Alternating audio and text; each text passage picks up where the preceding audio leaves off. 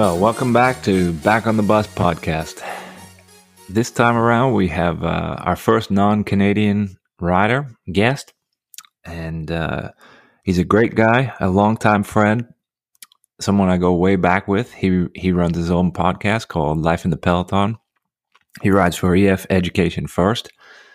His name's Mitch Docker, and you know one of the things that we always try and we want to stick to is a is a good Canadian base. But I feel like Australians have a very similar outlook to Canadians and a, and a very similar path to the World Tour because they have to travel massive distances and spend a lot of time away from home. And Mitch shares some stories about the evolution of a professional rider over, you know, over a 10 year career plus, and the things that you have to do to, to kind of survive in that world.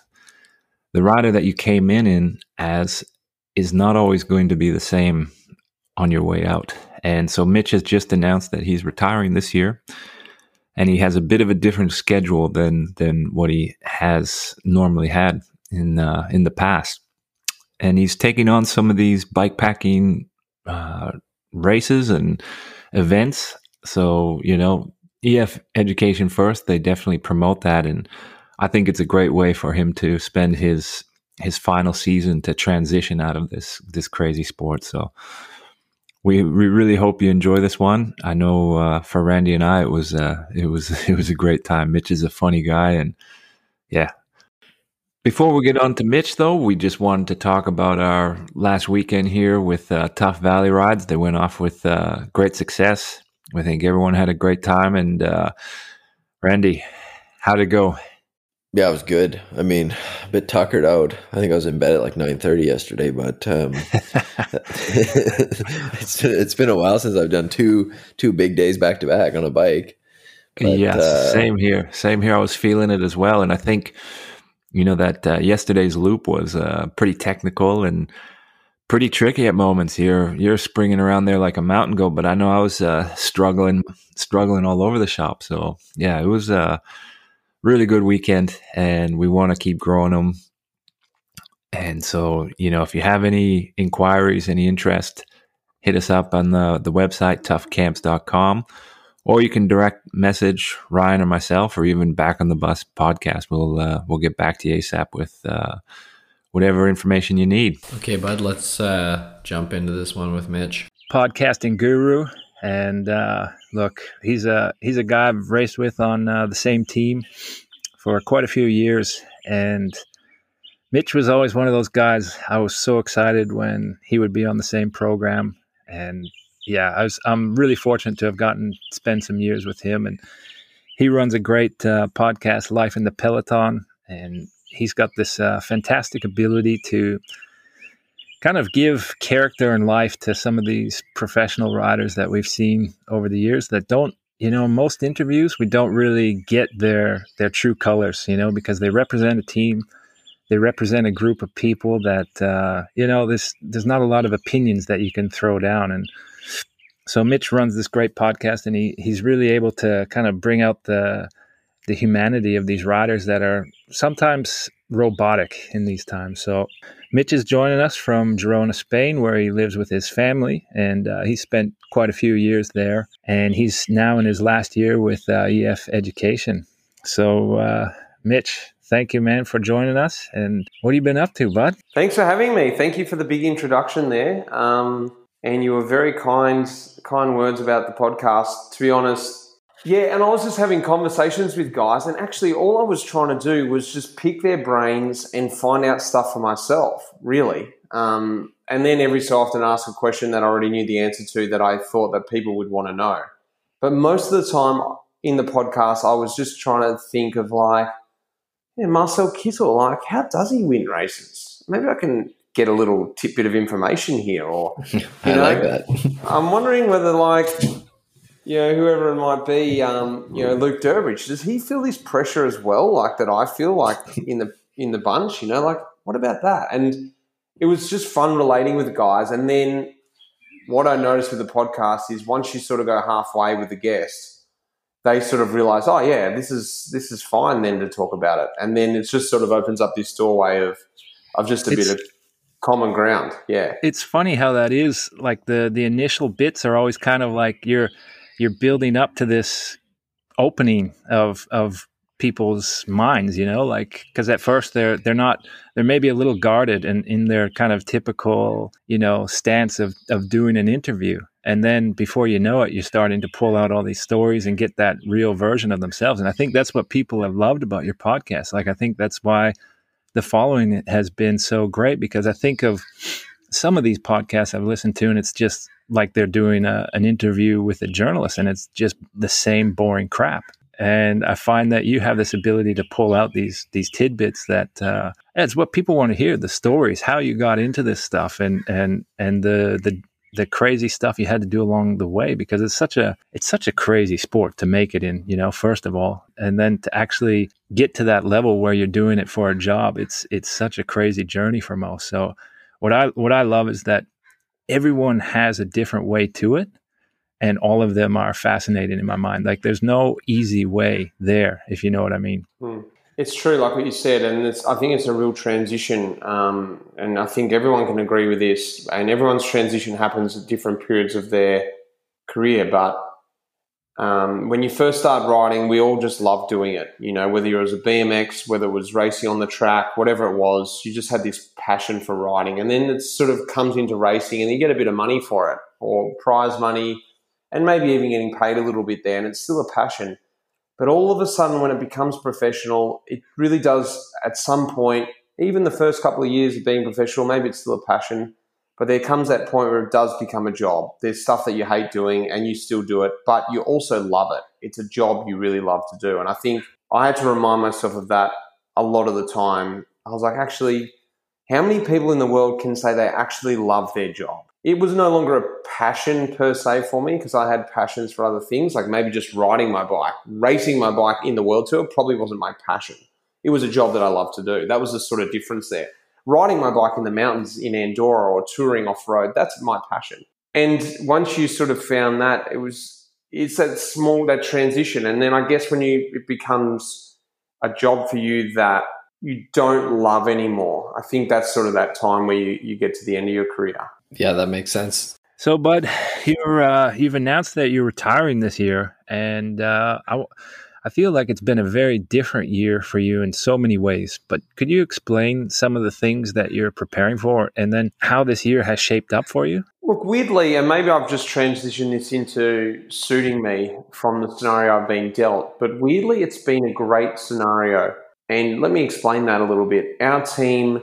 EF Education First pulled back a lot of their races this year. And the real reason, I'm still not exactly sure. It's been a couple of things have been said to me. It's because of the safety of COVID.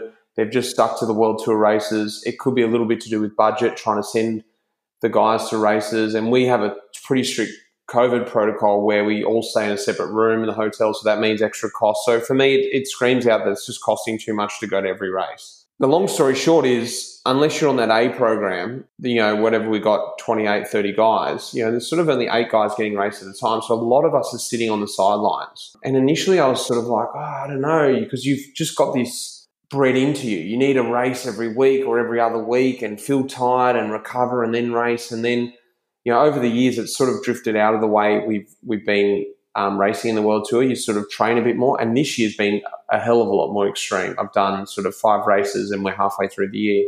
But actually, during that period, I sort of started to see the positive of it. I was like, wow, this is this is actually halfway there to what life will be like as not a pro next year.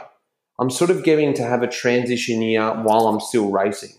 Um, I'm not sort of racing 80 days, 70, 80 days till the end of this year and then sort of being left in November going, oh, what am I doing now?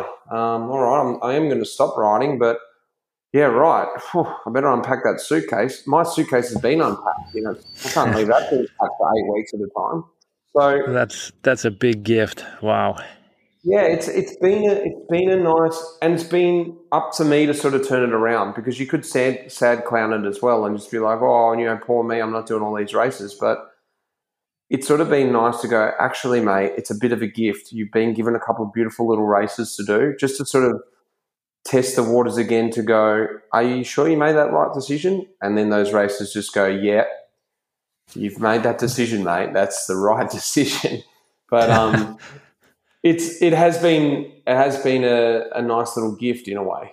Yeah, well, I'm I'm looking at some of the rides you've been doing, and have to say I'm a little envious because I remember there was a there was a time when you know close to the times when I was retiring that uh, I was doing a lot of bike packing, and I was you know I was trying to tell you guys how this is one of the best ways to train. I think everyone was a little bit um, maybe not as convinced as I was, you know. And I, am curious to hear your experiences now that you've done a couple of these big trips with some of those boys like Durbo and and Lachie Morton. You've been you've been doing some pretty awesome routes, and I'm I'm curious to hear how that's been for you, and just kind of the adaptation that's come from that as well.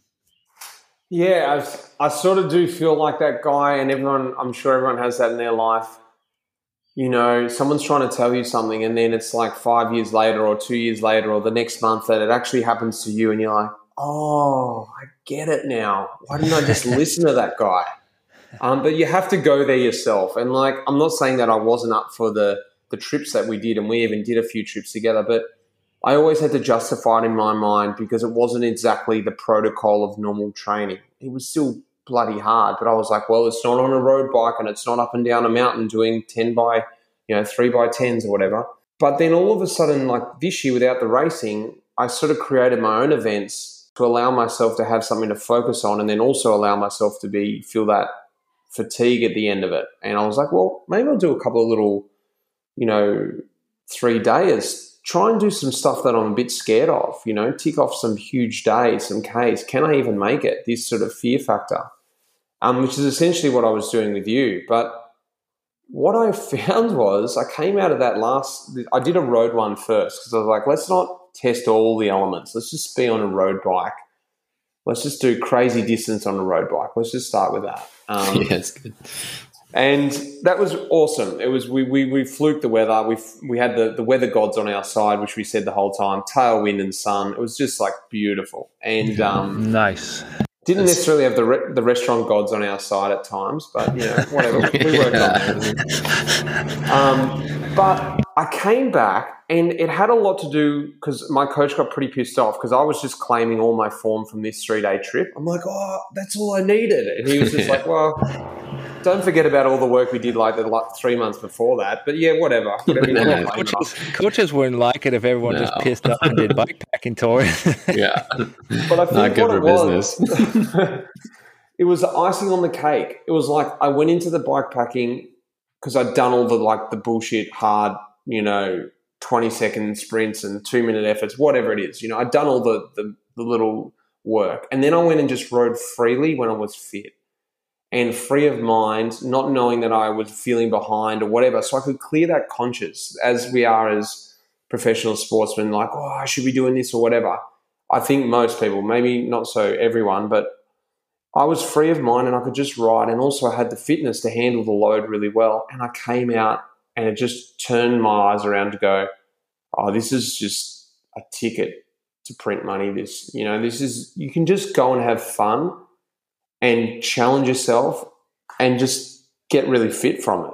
And I, I think that's really yeah. important. What you said there is, yeah, it's one thing to say, oh yeah, it's you get this great form from bike packing, and that's something I was always spouting off. But like you, you know, like we still had that job, and you still wanted to be effective at that job, and so I remember it was the same. I had to do all of those other hard yards first before I could really sat, like be satisfied with that trip that that was okay to do, you know. And I think that's an important point for a lot of people who who maybe are going to dabble in that is to really kind of make sure the rest of your training is is up to par so that you know as, as we've all discussed like world tour racing is so hard now that you cannot show up missing a couple percent or you're you're dropped on the first climb of the day. It's that bloody hard. Exactly right. And you know, I think aside from that, for me it was more the mental side. You know, the physical side is very important, as you say, but that allowed me to psychologically just relax and enjoy the trip too. There's nothing worse than being on there. And to a degree, I was a bit like that the last trip that we did before I was potentially going to Giro last year. Oh, and yeah. we're trying to yeah. squeeze it in because it was really important timing for us. At last chance to catch up, and I was like, "Well, if we can do it, I can squeeze these hours." in. I was trying to make it work on that side, and yes, it was still it was an awesome trip, and we just I wasn't in the Giro, so ultimately I could let that baggage go. But I think I was trying to include it in, and, and I just that's the wrong dynamic. You just need to let the tr- those sort of bikepacking trips be what they'll be because you're going to run into elements, you're going to run into stuff that you didn't expect, and if Oh, you're you- trying to you do a whole remember lot that- of bunch of that- yeah, that terrain was going to teach you a lesson no matter what, no matter how Yeah, many I- intervals you. thinking of it from like my perspective is like with Svein, you you had, you had the confidence that like this was just this is how I'm going to do it. Like I can't continue racing without getting out there and bike packing. Versus like Yeah. me, it was foreign to me. I was like just terrified that it wouldn't work. Like you know what I mean? Cycling gets so stuck in its traditions. Totally. So a big part of it was just that the confidence, the willing to try it. I guess, and I never had that. That, uh, but shit, once you get out there, it's that freshens the mind up like nothing else. Yeah, ex- Yeah. exactly, and that's that's the point that I'm at too. It's is that I've been able to discover that in only sort of the last two years of my career. Um, but I think it is important, like you say, Swano, you still got to set yourself up Mm. physically and psychologically to enjoy the fruits of your labor in terms of if you can call it the bike tra- packing that because they are pretty pretty epic too.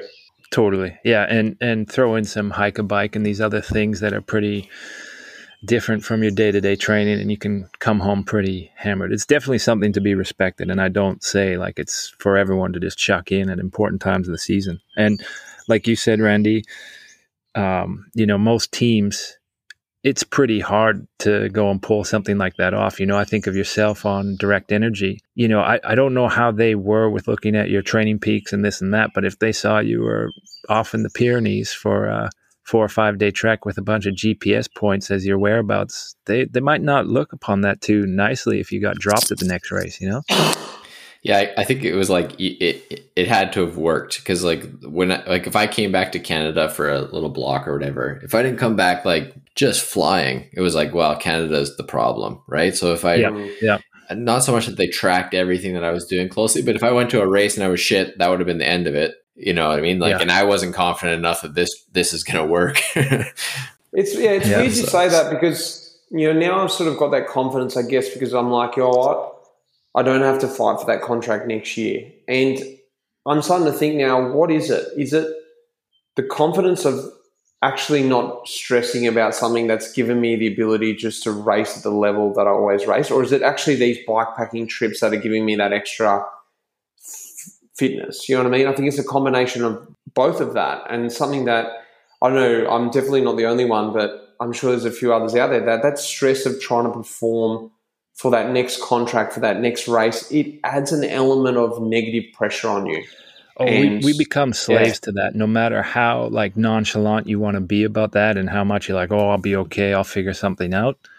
You at the end of the day, you're still a slave to that contract. And I think the best, I will say, like for for a lot of my final years, the best thing that I dealt with was just letting go of that, not really caring whether I had a contract the next year. And all that it did was allow me to go longer than I ever planned because Mhm. there was a freedom in that, right? And I think that's just going along with that feeling that you have right now. And I think it's quite a freeing feeling, you know? It is, and I'm I'm, I'm so happy that I, even though I sort of knew pretty early on this year it was going to be my last year, I'm happy that I sort of announced it to the world. If nothing but just that I knew that it was done, that I could certainly switch that that switch off, and my family knew, and we could just buy into what we were doing, you know, um, and that sort of eased the pressure a bit. Yeah, I'm curious, and, and you don't have to go into much detail, but I'm just curious, what was that point, that deciding factor for you to to make that call, and and especially to like at, at that point of the season, right? Like I think a lot of guys have a tendency to wait and wait and see how the season shapes up, and maybe hope that there's something else, you know. But uh, I feel like you you you you felt something and you just made the call and i think it's important because it it's going to help you again making this massive transition that it's something ryan and i talk quite a bit about because we're we're trying to deal with it and, and we'll talk about that later in the podcast but yeah curious to know what that kind of point was for you probably when I didn't get selected for Paris Nice. You know, Yeah. didn't get the call up. That's a race you, you've done pretty much every year, right? Of your of your career. It is. Uh, no, it wasn't. Um, look, it was. It was a maybe maybe maybe different to some other guys that I'm thinking about this myself is that I think some guys have the penny drop moment, the real like at you know at that hill I got dropped and that's it, I'm done, I'm over it, and then they finish the race and they they know at that moment there they were done for their the rest of their career. But I was saying this to someone the other day who sort of played with the idea, oh, I think I'm done too, you know, um, which I'd said probably I probably more than ten times, but I say ten times throughout my career.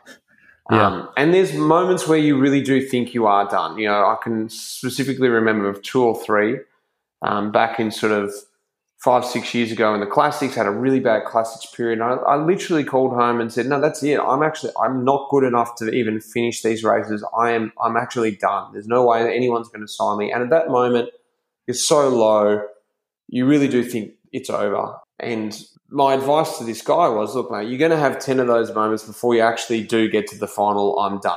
Um, Totally, Yeah. totally. and that's sort of how my retirement sort of built up. And it definitely came to my mind at the end of last year was probably, you know, the ninth time at the end of the COVID coming to, you know, Vuelta and am I, am I really going to go on with this? And I, I'm done, you know? And I was like, no, I don't want to finish like this. Am I done? I just sort of thought, maybe this is the COVID talking. Maybe this is this crappy year talking. Let's just go to next year and let's just see. Let's just try and get the love of cycling back the racing. And and the peloton really had gone to a new level in that summer season. I'd almost call it, um, where I was fit as all hell and pretty much put everything on the road and just felt like a number in the peloton still. That sort of led to this year where the pace just continued on at that at that speed and I was again still giving everything. I just thought, you know what?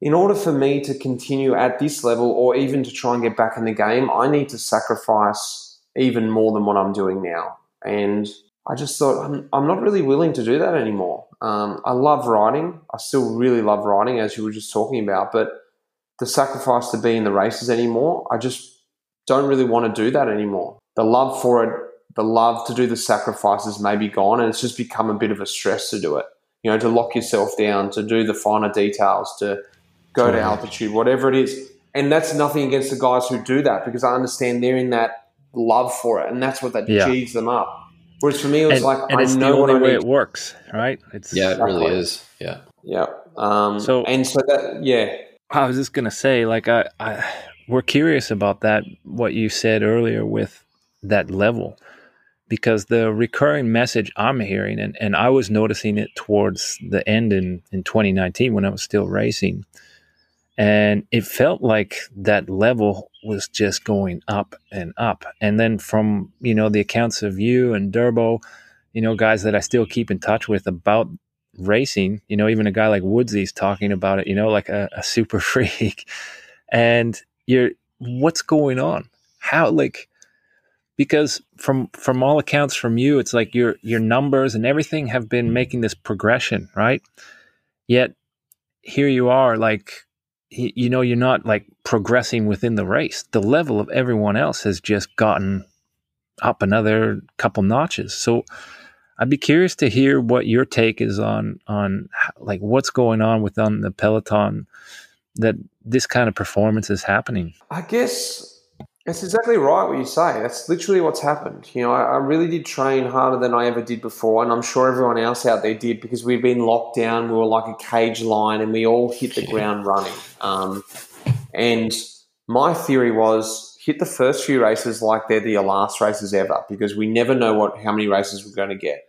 So I went Yeah. into Strade Bianche running hot, like I mean red hot and just try to hang on to the form. And but that didn't mean anything. That was just like I was still in it. Like I wasn't by any means getting piped out the back, but I was nowhere near the front either. I was, you know, just another guy in the bunch. But in order to be another guy, like I said, I had to be red hot iron to be there, like form. And I was like, wow, what's going on here? That's okay. It's the first race, long time since I raced. You know, you sort of palm it off, but that was just a common occurrence. Um, and um, you know, the same thing happened again this year. I sort of went to a smaller race called Haut Var, and just to, I had to do a numbers check. I was like, oh, this this just must be wrong. I just had a look at like this last stage, which was very you keep similar to calibrating last. your your power meter Yeah. kind of thing. Dirty little hard race. It's, it's not a it's not a telltale because it's they're different races and everything, but you've got to get some kind of justification. You know, you're looking for something, and we sort of matched this up to the last day of Paris Nice, which is typically well, the second last, well, the last day of Paris Nice, which is raced around Nice, all these little hills, a really tough day. And I was like, ah, I can't be as hard as that. And just absolutely shat on that day. And I'm like, how is that possible?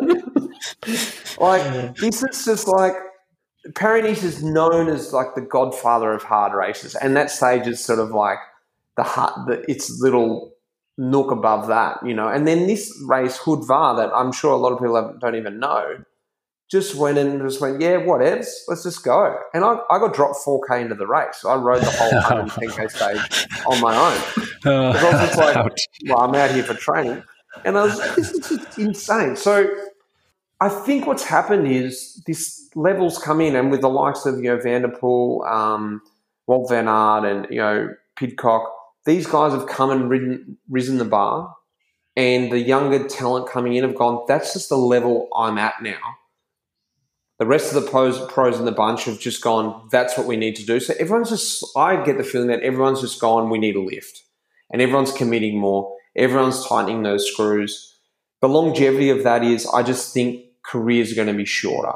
Um, we've already seen that over the years, is that when we think back to the old days where time, you know, where guys had longer careers, there's more often guys having 10, 15, even 20 year careers. You know, now guys are having 15 year careers are pretty crazy. 10 years going to be soon crazy because I don't know. I just don't think it's sustainable this level. And it, but whatever, it's just slightly different to what it used to be. And the racing before us was different to what I raced in as well. What what yeah, I, I, I think you're right. I, I think also it's like with the internet came so much knowledge and information on how to lift. Every, all the information was shared, right? And you have this crazy group of motivated young people that are willing to do all of those things and live live like monks all the time.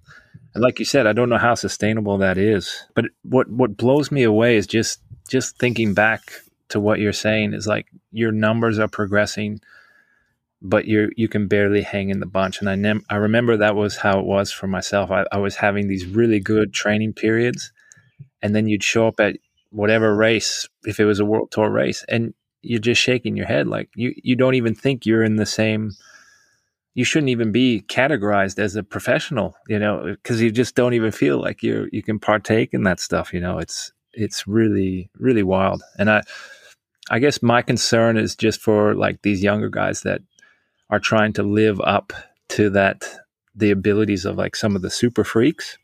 Is it sustainable? And is it like for a lot of them? I think it can lead to burnout because it, it takes so much focus and physical energy to do what those those guys at the very highest level are doing. Totally.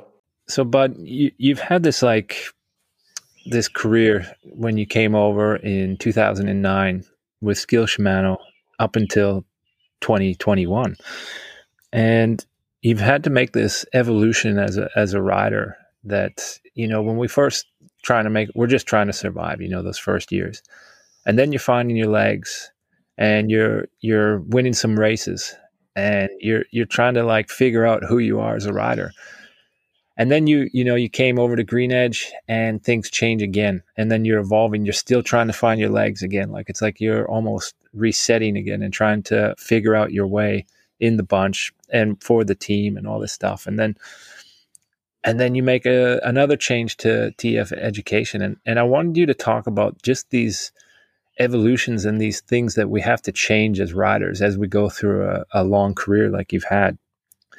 And I, I, guess I'd like to hear like your take on that whole that whole path, you know, because it's it's something for young people to listen to to understand that it's not just you know everyone wants to be race winners and and uh, be at the the top of the game, but like uh, for a lot of us, we have to find a different way through this sport, right? And and it can be a great path for you know when you find your niche and you actually pull off the things that you're really strong at. And uh, you know, I love I love the final role you've had as as a rider. It's something that uh, I've always thought that's that's your best ability. You know, you are a people person, and people look up to you and listen to you. So maybe explain that journey for us. I know it's a bit of a long question, but um, I, I'd love to hear about it. Yeah, mate. It's I'm just straight off the top of my head. I think something that gets confused nowadays. I'm not that in touch with it, but just recently I've noticed a few guys. Or I hear this conversation of, "Oh, I'm a really good domestique, and you know, in the in the domestic scene, and I'm hoping to get seen." I'm like thinking to myself, every guy in the world tour is a winner in their own scene. Um, and you forget that too. You even forget that you were dominant in your own scene once upon a time. Yeah. Because you know every every guy in the world tour is a gun. You forget that even the shittest guy there, they're just like awesome cyclists. yeah. You know? yeah. and you've got to pat yourself on the back. So you're like, oh, I'm actually pretty good back in my day. You know, like because you were.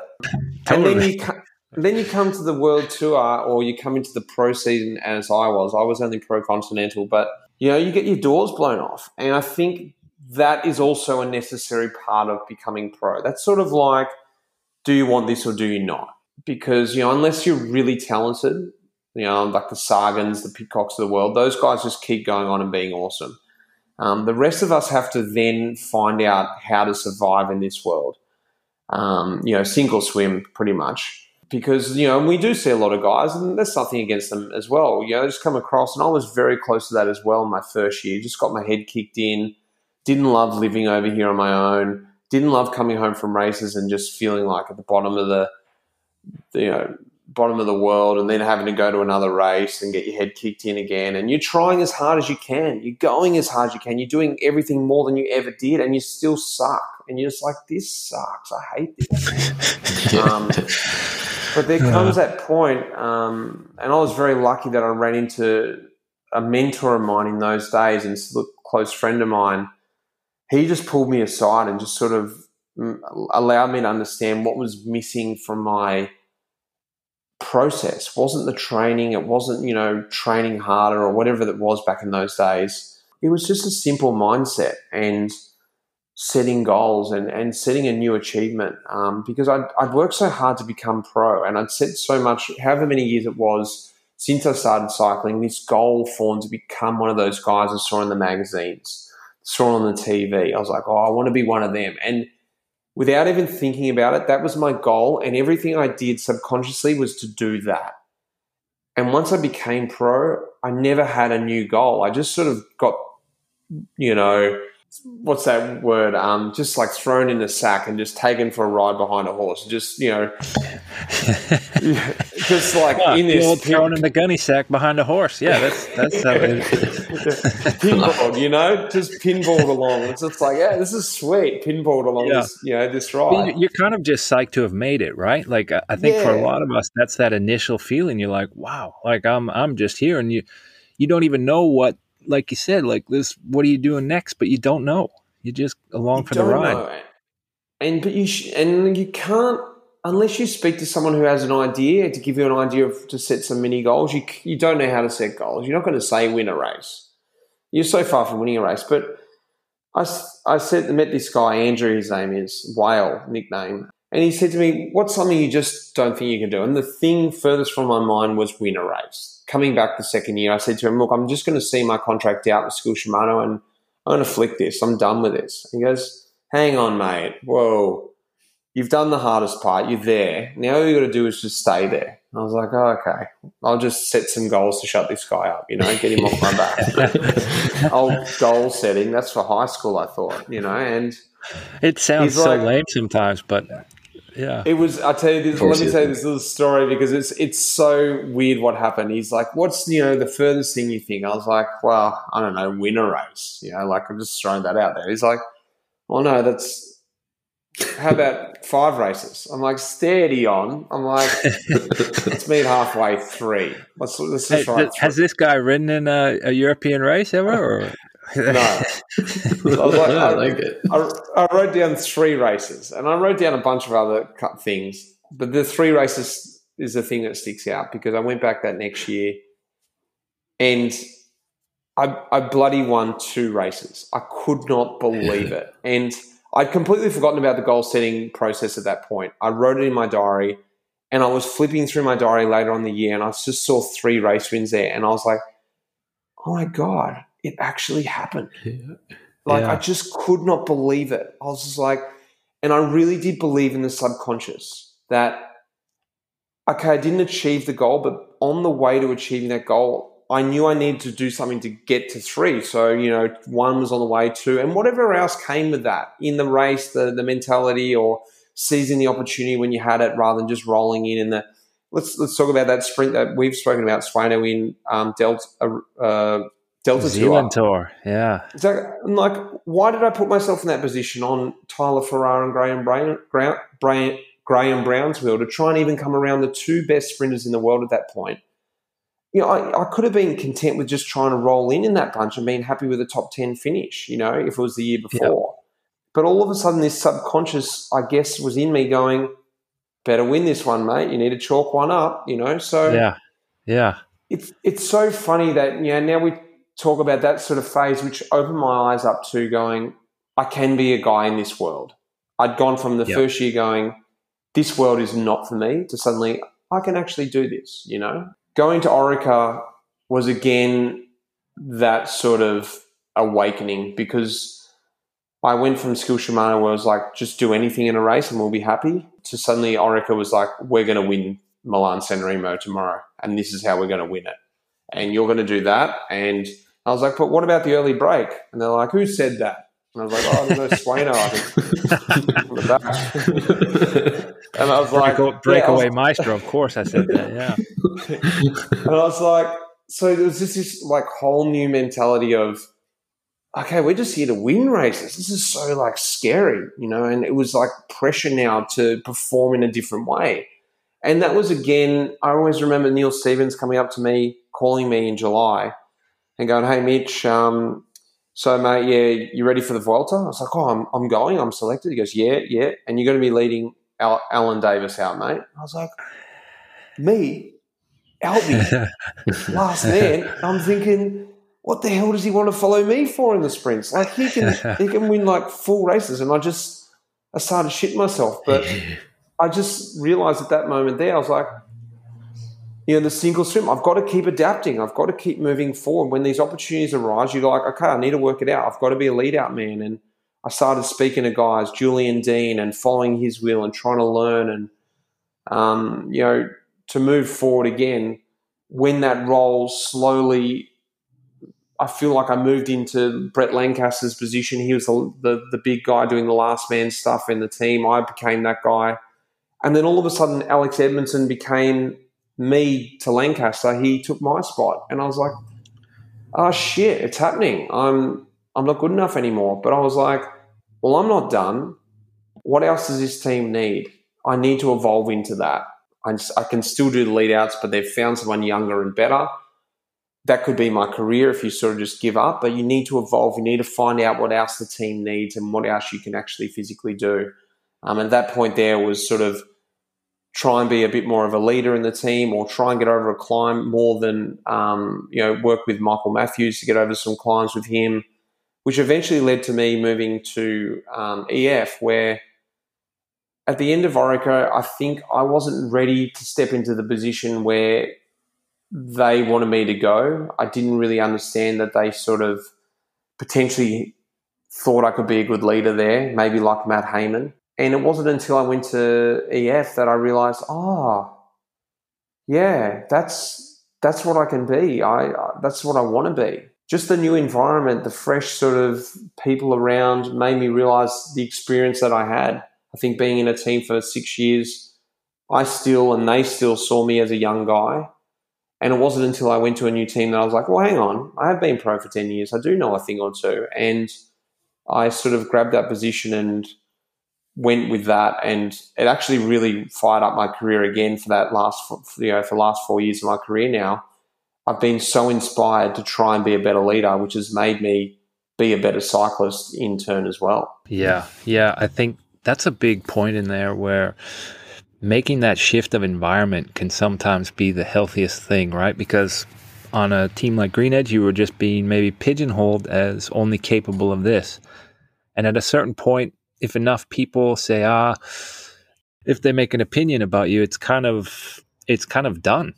And I find that really weird about cycling teams. I don't know if it's tradition or just the way the administration has to work because they're just flying by the seat of their pants, um, you know, from contracts and sponsorship from year to year. They're just looking for the next best thing all the time. I feel like they miss out a, a, lot on decisions like that where they throw guys to the wayside. And it's something I spoke with uh, Christian Meier, who we all know. You know, it's it's they make this kind of opinion, and no one is really communicating what's going on with that rider. And it's just kind of like they make the the, the decision, and it, they just write you off. And after they've dumped all this resource into you, and now here you are, you're like you're like a piece of gold to this other team. They they're looking at you like, geez, this guy knows. Like they didn't have that that kind of older guy that has you know wants to take on that leadership role in that sense, right? So they're looking at you like, wow, this guy's amazing, right? And so yeah, that that that change of environment for you was was massive and and kind of ignited yeah ignited your career again, right? It's well, exactly. It, it's like the old scenario, and I remember it when I left high school and I went to university. No one knew me, and I had this chance to reinvent yourself. You know, you could leave all yeah. that old stigma behind that. Oh yeah, you remember that happened back in the Dunnies, you know, when you're in year seven, you're like, oh shit, you know. Yeah. That was gone. You could just be like, no one knows that story. Thank God. What, you know? what, what happened? Just... what happened? and you could just start fresh. And that was sort of like EF was like, in order to become this person that I became at EF, I would have almost you came come in one day to the next at Orica and try and be this new person per se. Mate. And they're like, oh, mate, who the hell are you trying to be? yeah. Come on, mate. Jesus, you know? Yeah, they want to keep you down. Hey man, yeah, exactly. This, uh... no idea, huh? not, yeah, not this leadership stuff. You, you know, it'd be like, or whatever it might be. You know, yeah. you you're trying to be a better climber, or you're trying to be a better, just be a better yeah. person. And like, mate, you're not that good a person. Just be an idiot like you normally are. Like, hey, give me a chance. Hey, no um, one grows here, okay? We we keep you down whatever team it is, you know, like Orica, any team, any environment, I think that's the case. And I always say that to a lot of people that, you know, change can be very good. And you do become, it is nice to be in the same spot, but you can become complacent and stale. And yeah, especially even with a coach or with a, someone told me you should change your accountant every couple of years because you get a new accountant and they try and impress you. It's the same thing with the coach. You have a new coach and you're like, suddenly you're like, well, my ride doesn't finish at 5.59, it finishes at six hours, and you're doing that lap around the block. I'm not going to yeah. say that makes a difference in the whole scheme of things, but it's that mentality that makes you want to work that little bit harder to impress this new guy. You're not complacent with him. And the and change the same, in the protein. Same energy yeah. that got you those wins early on, right? It's yeah. just that mindset, that shift in mindset, right? Like you That's said. pretty good way to look at it. Never thought about that. Yeah the accountant thing, or no? But the the, the accountant thing I think is useful. You're talking about the gray the gray areas, right? I like that analogy of the coach changing up the coach. Yeah, and there's nothing, and you it's it's happened to me too in my career. There was nothing wrong with my coach. Yeah. Um, and it sort of created this weird tension for a while because he just took it personally, and I was like, I just really want to go in a new direction and we just need to cut it clean and go, you know, and start with someone fresh and you go. And it really, again, lit the fire and I just felt really excited by it again. And all it was was just a new coach saying the same things but in a different voice, you know? Yeah. Yeah. Yeah. yeah. Well, I want to shift gears a little bit, Mitch, and talk about something near and dear to my heart parenthood while you're uh, doing a professional sport like this. You got two kids, and I, I just recently had our we had our second one, and I'm just amazed thinking, you know, like one is it's a it's enough, you know, like it's a it's a lot of uh, it's a lot of work, and you throw two into the picture, and I'm just trying to think like, okay, I was I was training and racing when we had our we had our boy Gunner, and you know I kind of thought, oh, it's not so bad, right? You know, I can this this is this parenthood stuff's not so not so crazy. And now we've had our second one, and I have nothing like I have a lot of free time now, and I'm still like we're going to bed exhausted, you know, because we're trying to spend all our time with our kids and just give them that attention that kids need. And I'm just curious to hear um, some of the things that you've learned and maybe some things that you can pass along to other riders who might be going down that path as well. Because I think it's, man, it's a hell of a thing to juggle and to, to, to actually recover. I think recovery's got to be the biggest one. Yeah. Um, I think the first thing is it's really humbling um, because the sport yeah. of cycling, um, let's just say professional sport, in order to be a pro in any sport, you just have to be a selfish bastard. And that's just the reality of it. And yeah. you just got to think about yourself and make sure, you know, and you, your wife sometimes or your girlfriend along the way, I'm sure she gets the raw, the raw end of the stick, but they're probably the only one you really sort of care about in your way to get there. Everyone else is like, well, you're with me or burn that bridge. You know, that's the mentality. So when your kids come into it, all of a sudden with your wife, you're number one, and then all of a sudden you're number two, and you're like, ah, oh, what the hell, you know? um, and you ex- like, well, anyway, I I happily accepted that, yeah. and it was just it was a lovely feeling that suddenly I wasn't. It was nice, you know, like to challenge myself with that that fact because it was someone you were never going to compete with your own son, you know, like and when two come in, you're already at that point, and it's just like, well, I'm definitely humbled now. You know, it's like if I got time to go training, let alone anything else. So, my advice, something that I was able to work out sort of last year and the year before, was I realized that trying to combine, well, anyway, for me, trying to combine both family life and training was very difficult um, in terms of I was cheating both.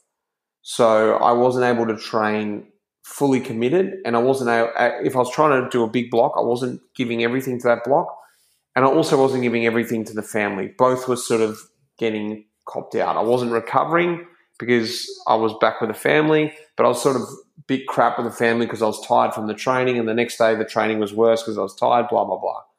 So what I found what was really great was in these last few years is what I would do is I would do these mini trips away and I would do five days away training and then come home for the weekend when the because the kids were going to school.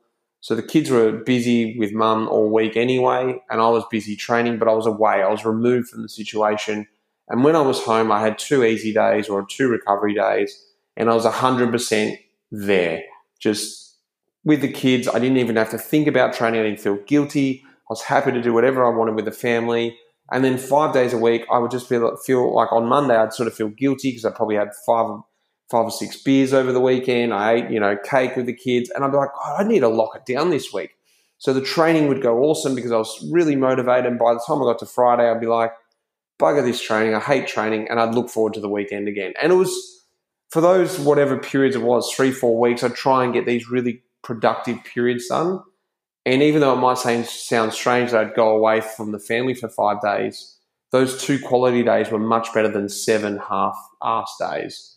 And that was a really great thing that sort of worked the last few years of my career. Man, that that uh, that makes a lot of sense actually. I, and I was thinking back, you know, the the last years when we were still doing a lot of, you know, hanging out as much as we could. And I remember thinking, oh, geez, Mitch is going away that's kind of crazy, you know? Like, I know how hard it is, and I know you got to get that training. But now, having experienced exactly what you're saying, it makes so much sense. And I guess that kind of answers like my next question was like, what would you tell yourself, you know, f- four years earlier? What would like if you could go speak to yourself, like how to to change that approach, just knowing what you know now? And I think that kind of gives a good answer. Yeah, I I think things have definitely got much tougher the last two years with two kids and no family being able to visit. That's been a massive element. And also, I think probably pushed my retirement a year closer than I would have normally.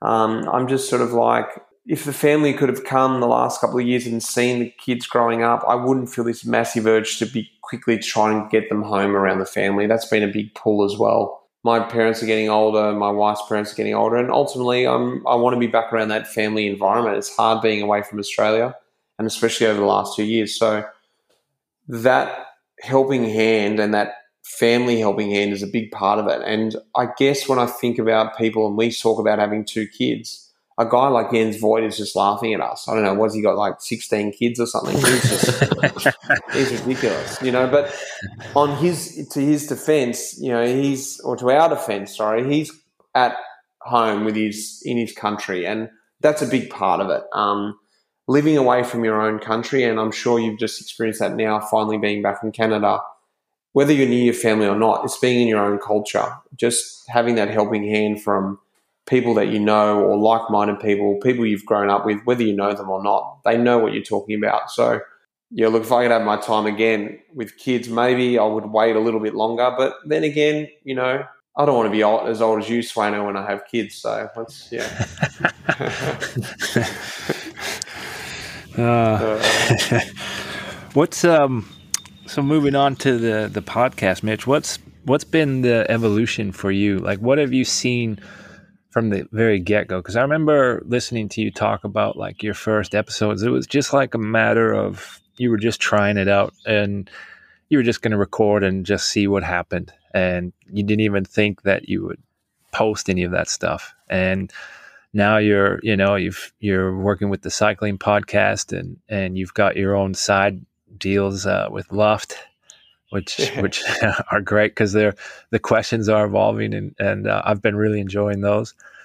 And um, I'm just curious how that's all changed for you over over the years. Now, it's how many years have you been doing it? It's two, three years. It's, I think it's this is a sixth year. I mean, two sixteen we started. 16, wow. 17, 18, 19, 20, 21. Yeah, six years. Yeah, it has evolved. And look, in the beginning, it was very much people, anyone out there who's listened to it from the start would know the pods came either thick and fast or none at all because it was just like, if I could be bothered, I would do it. And if I couldn't, I wouldn't. Um, and that was fine for what it was, you know, because, you know, till this day, it doesn't really make me any money, the podcast. And that's not whatever's been the driver. It's just been about um, listener feedback. And I love when that's what's kept it going. When I put the first couple of pods out, it was just purely like, oh, this is fun. I love listening to podcasts, and I've actually got a podcast. How funny is this? But then people were giving me feedback, and I was like, oh, people are listening to this and they actually like it. And so that drove it. That's what sort of kept me interested. And I'd run into people at races and they'd say, mate, when's the next podcast? How come you haven't put a podcast out yet?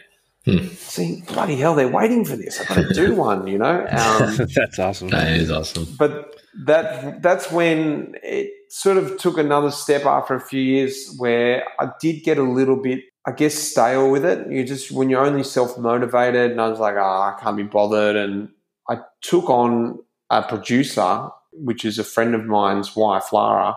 And she, just having her involved, it wasn't a whole lot of work per se, but just having someone else involved made me feel like I had to report to someone um, made me accountable to something. Someone else was involved now. I couldn't just slack it off and go, ah, screw that. I'm going to put it up next week. It was like, we're going to put it out every two weeks. Um, this is the schedule. We worked out a schedule and it was like, great. It took it to the next level. Um, and the, the following year, the cycling podcast con- contacted me. And again, that was just trying to get it out to a bigger listening audience and help me with a little bit of technique, um, also with the editing. And again, it just took it to the slightly next step again suddenly I was reporting to a lot more people and they were expecting it at a certain date. And we had to, you know, we were talking about intros and stuff. And the thing I love about the pod personally for me is it was sort of like a little side job that I was doing that challenged me. That was completely different to cycling. I had to research the guests. I had to think about what I was doing.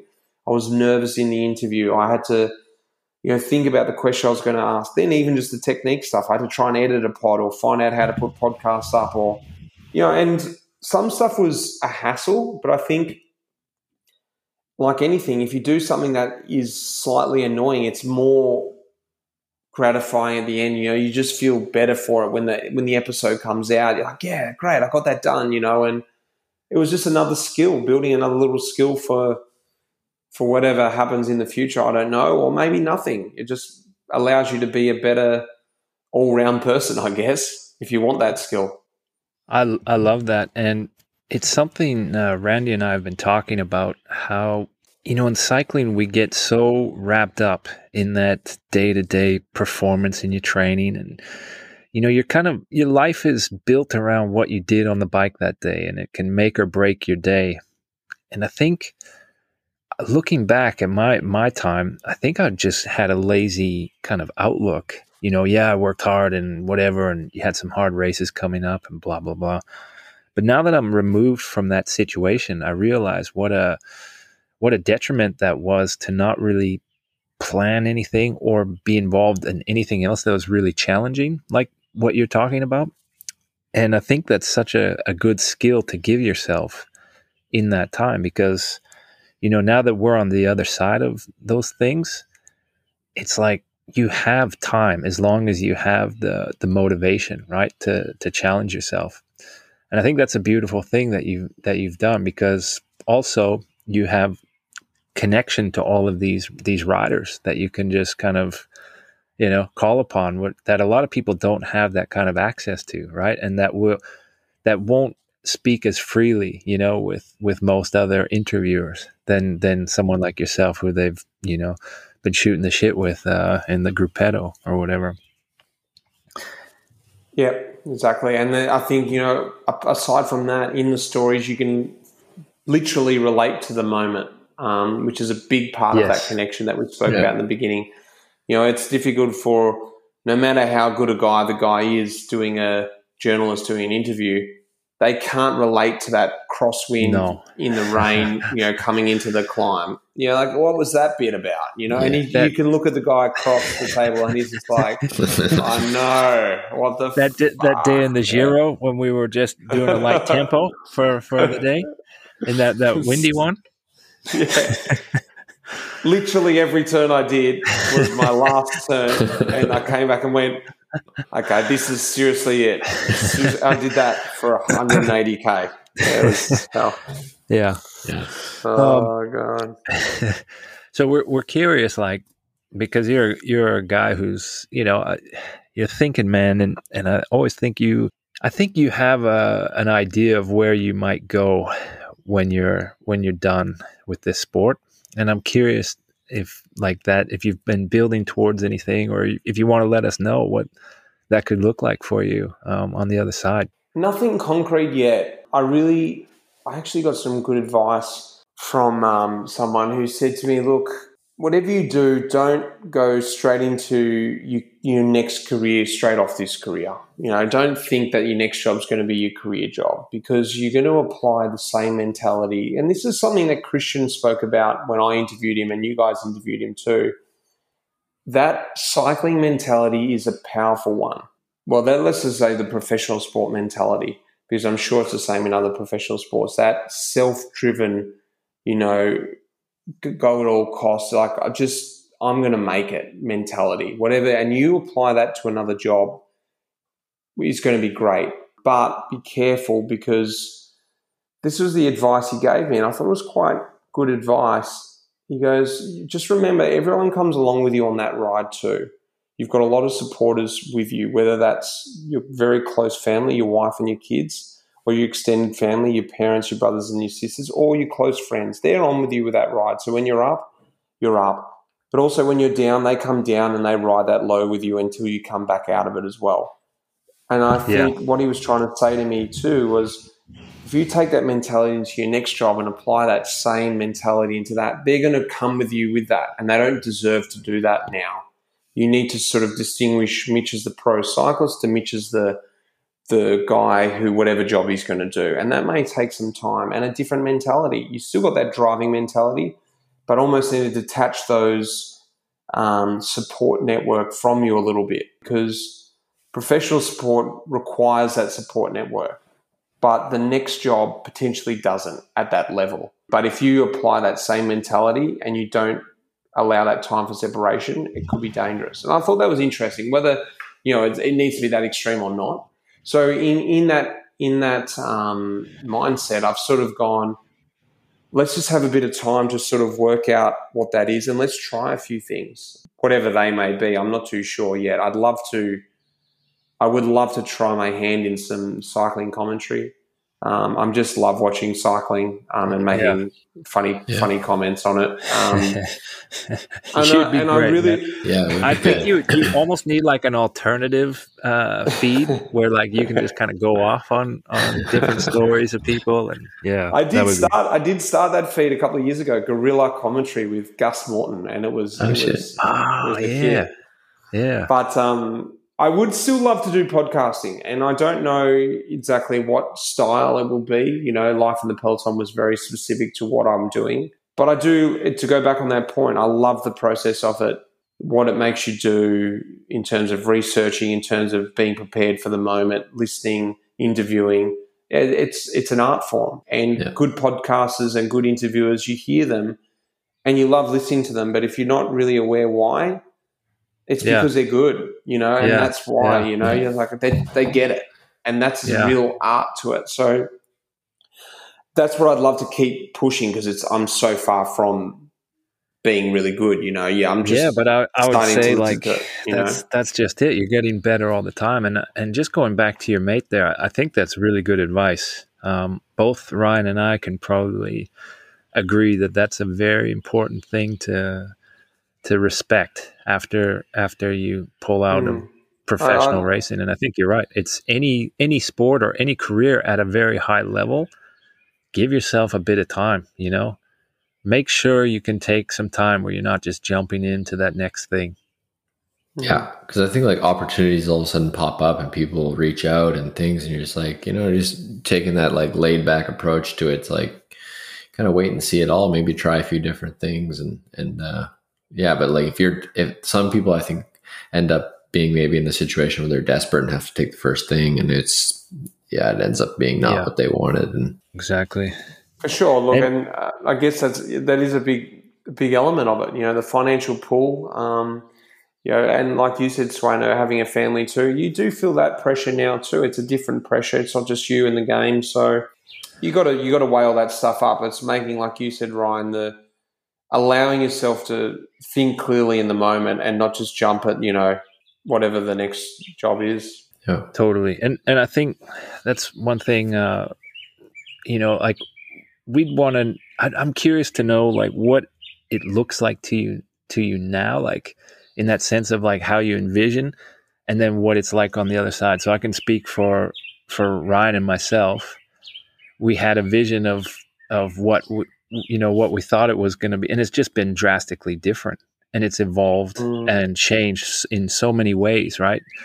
And it was actually in the andrew pinfold uh, podcast we were talking about it again and, and he brought up something really great like take on like when you're going down that journey try a bunch of different things.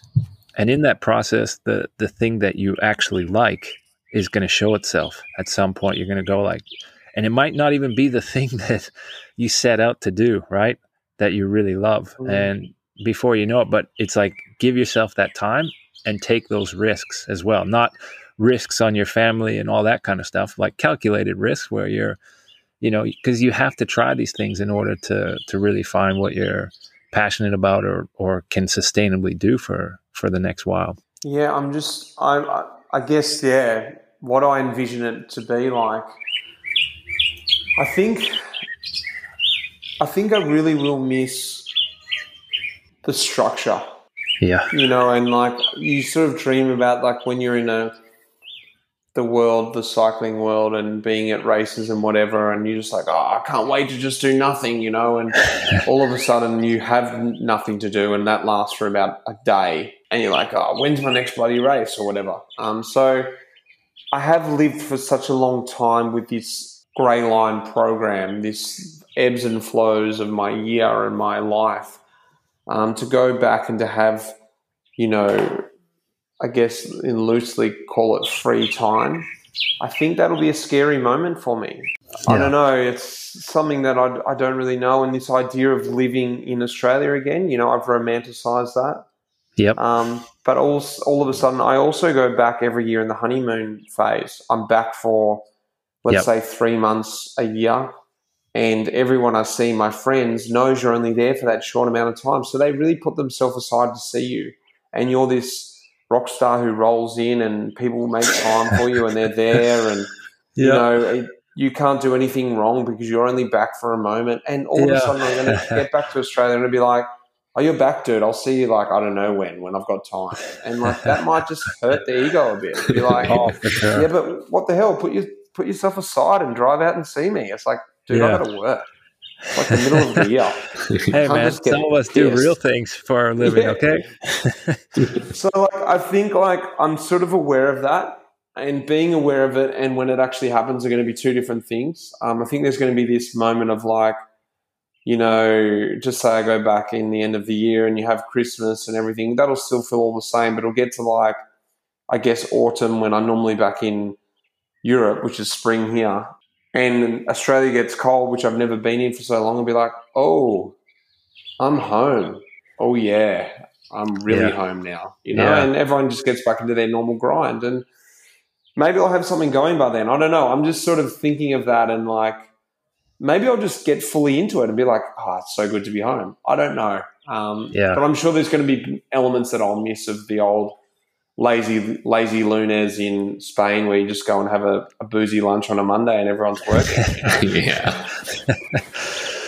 Yeah, It's there's good. a certain freedom to that job for sure. That uh, I definitely, I mean, I don't uh, have rose-colored glasses when it comes to professional cycling at all.